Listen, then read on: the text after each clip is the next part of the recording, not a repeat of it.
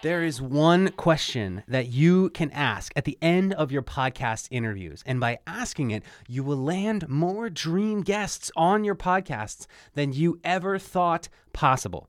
If you don't know who I am, my name is Kevin Chemidlin. I am a podcaster and podcast host. I'm the founder of Grow the Show. Uh, we've generated more than 200,000 podcast downloads and more than a million dollars in podcast revenue over the past two years.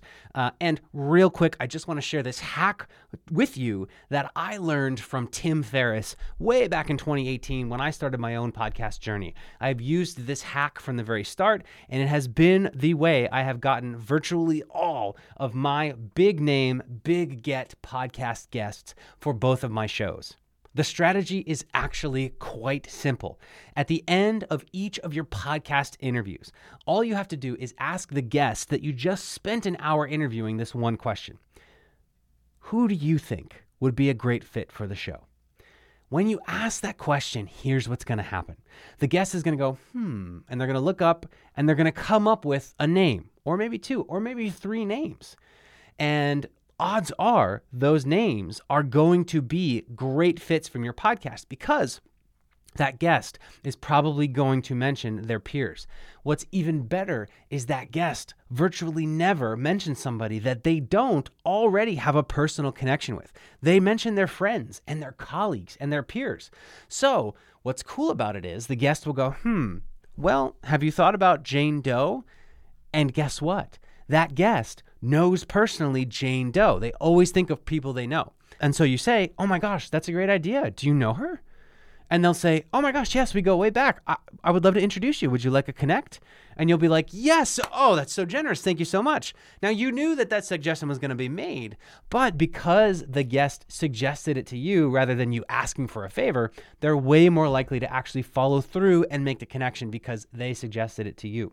When I tell you that this has been my number one guest acquisition strategy for both of my podcasts, I am not exaggerating. And it is so successful that me and my team have taken it to the next level where before we even go into an interview, when we are researching a guest and preparing to have the conversation, over the course of doing the research, we will take note anytime we notice that the guest that we're about to interview has a connection with a guest that we want to interview whether it's on linkedin they're connected or maybe you know they're in pictures together or in an article it mentions that they collaborated together or something anything that indicates that the guest i'm about to interview knows personally a guest that i want to interview i will write that name down of the guest that i want to interview on my preparation uh, page for the guest I'm about to interview. And at the end, when I ask that question, I, I won't make the suggestion. I won't say, hey, do you know John Doe? I'll just have John Doe's name in front of me and I'll say, who do you think would be a great fit for the show?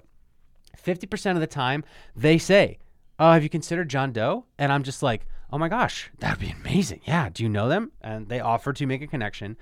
Or they might suggest a couple other names. Sometimes I've never heard of the person, other times I have, and I'm like, oh, great idea, great idea. If the names that they suggest aren't as good and as juicy as John Doe, the guest I really want to have, I'll say, oh man, great, thanks for those suggestions.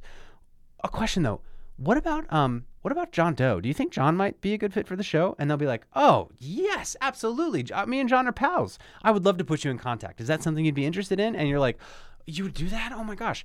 So again, even if you come prepared with a guest that you want them to suggest, you can still wait for them to suggest to make the connection.